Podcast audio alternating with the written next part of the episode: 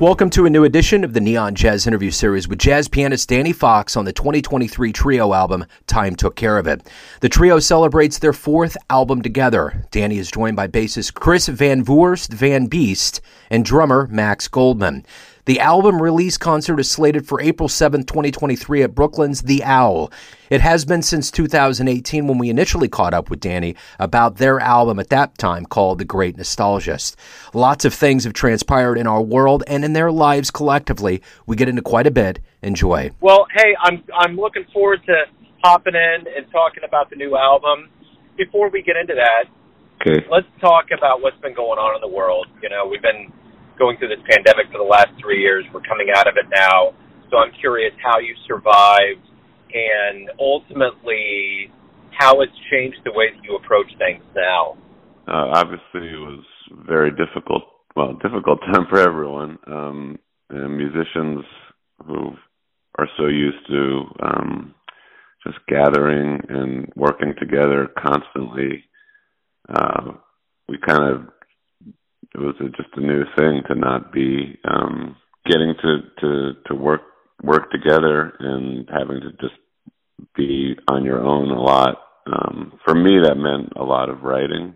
Um, I did I kind of didn't really know what else to do, so I just I just um, sat at the piano and wrote. A lot of people were doing finding ways to collaborate with others and through Zoom and, and other things, and I I didn't really do any of that. I, I pretty much just worked on my stuff, and um, you know, our trio didn't get to really didn't get to play for I don't know a year and a half, something like that, maybe.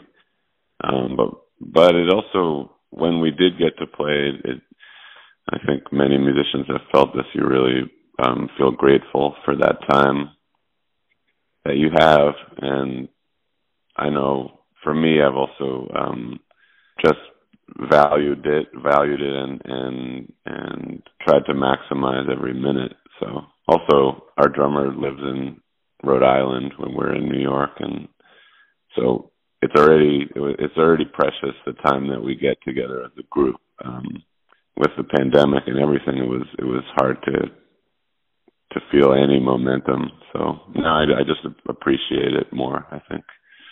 So Time Took Care of It is the brand new album. It has to feel good, I would imagine, at this point with live shows and the world waking up. So with that as the context, tell me how it feels overall and what artistically went in to create this project.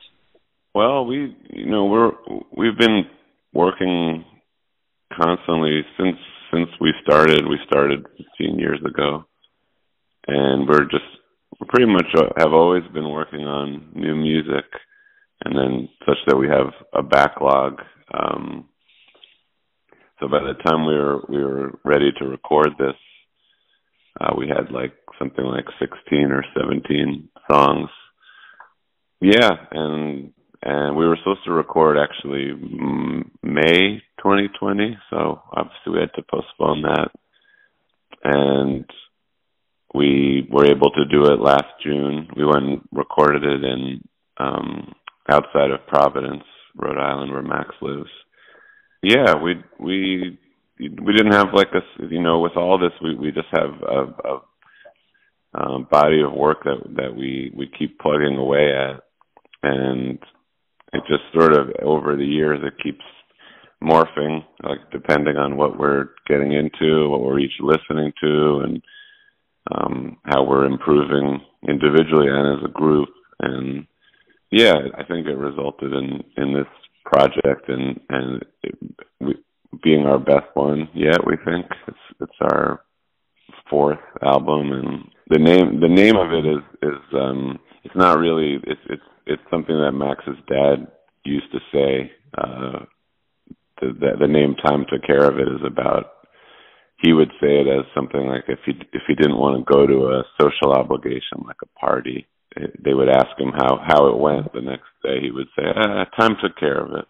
Meaning like it it's done now. I i don't have to worry about it anymore. But i i always liked that and and decided to call the album that also because we have we have benefited from a, a, a you know 15 years worth of of being a group and over that time a lot there's just a lot of development that happens and it felt like the right thing to to call this album because yeah we feel we feel we've grown quite a bit in that time and I, I think I think you can hear it on this album especially so what about live shows? You know, that's the other component of this. What's the plan as the, as the warm months are coming up, the year's expanding out? What are your plans to promote um, not only this album but to get out and play live shows? Yeah, that's exciting. We we actually have um like I think seven or eight shows uh on the horizon. We're we're playing two shows in in New York we're doing the album release show at a, place in Brooklyn called the Owl, and then we're doing a New England tour uh, for second half of April. We're gonna go to some some spots. We've our bass player is from Maine, and uh, Chris is from Maine, and Max is living in Rhode Island, and so and we've played there. That was actually the first place we went um, back in 2010 or 2011 so we're going to go play some shows in Maine and Boston, um, Providence, and New Hampshire.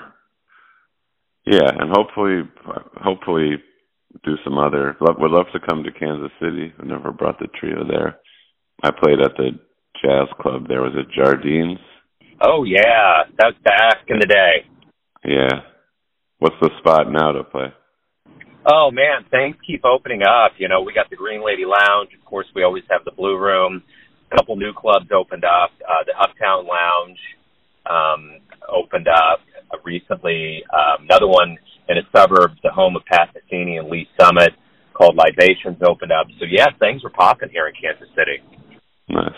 Yeah, I, I, I'm I'm working on trying to. I would love to expand the reach of, of this group and have us have us um, play new places and get to share share the music with more people. That's that's the goal. So hopefully hopefully we'll do another um do some other other tours. I'm, I'm working on I'm working on that now. Well, I can tell you one thing. You know, I interviewed a lot of musicians over the pandemic, and it was just hard to hear how everything dried up.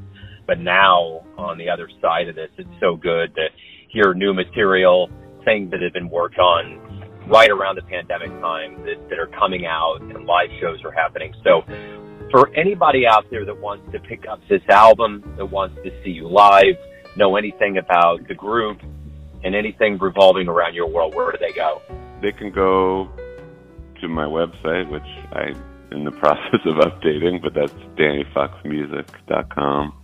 But the album will be available on all the all the usual suspects, and um, it's actually coming out on Bandcamp Friday, which is April 7th, and um, we're putting it out on on a label called Adhyaropa. It's, it's spelled A D H Y A R O P A Records.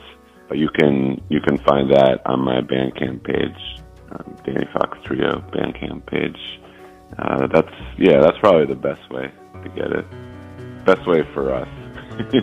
but maybe, yeah, any, any any way that people wanted to find it and listen to it, I, I would be thrilled with. Wonderful, Danny. Man, it's great to catch up with you. I appreciate you taking time out. Good luck with the album, and as the world opens up again, it's so great to hear you cats are back at it.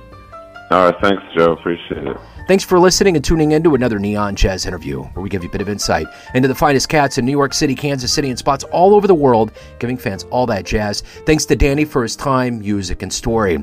If you want to hear more Neon Jazz archived interviews, you can find them on Spotify or Apple Podcasts. Subscribe to us at YouTube, and for everything Neon Jazz, go to the neonjazz.blogspot.com. Until next time, enjoy the jazz, my friends.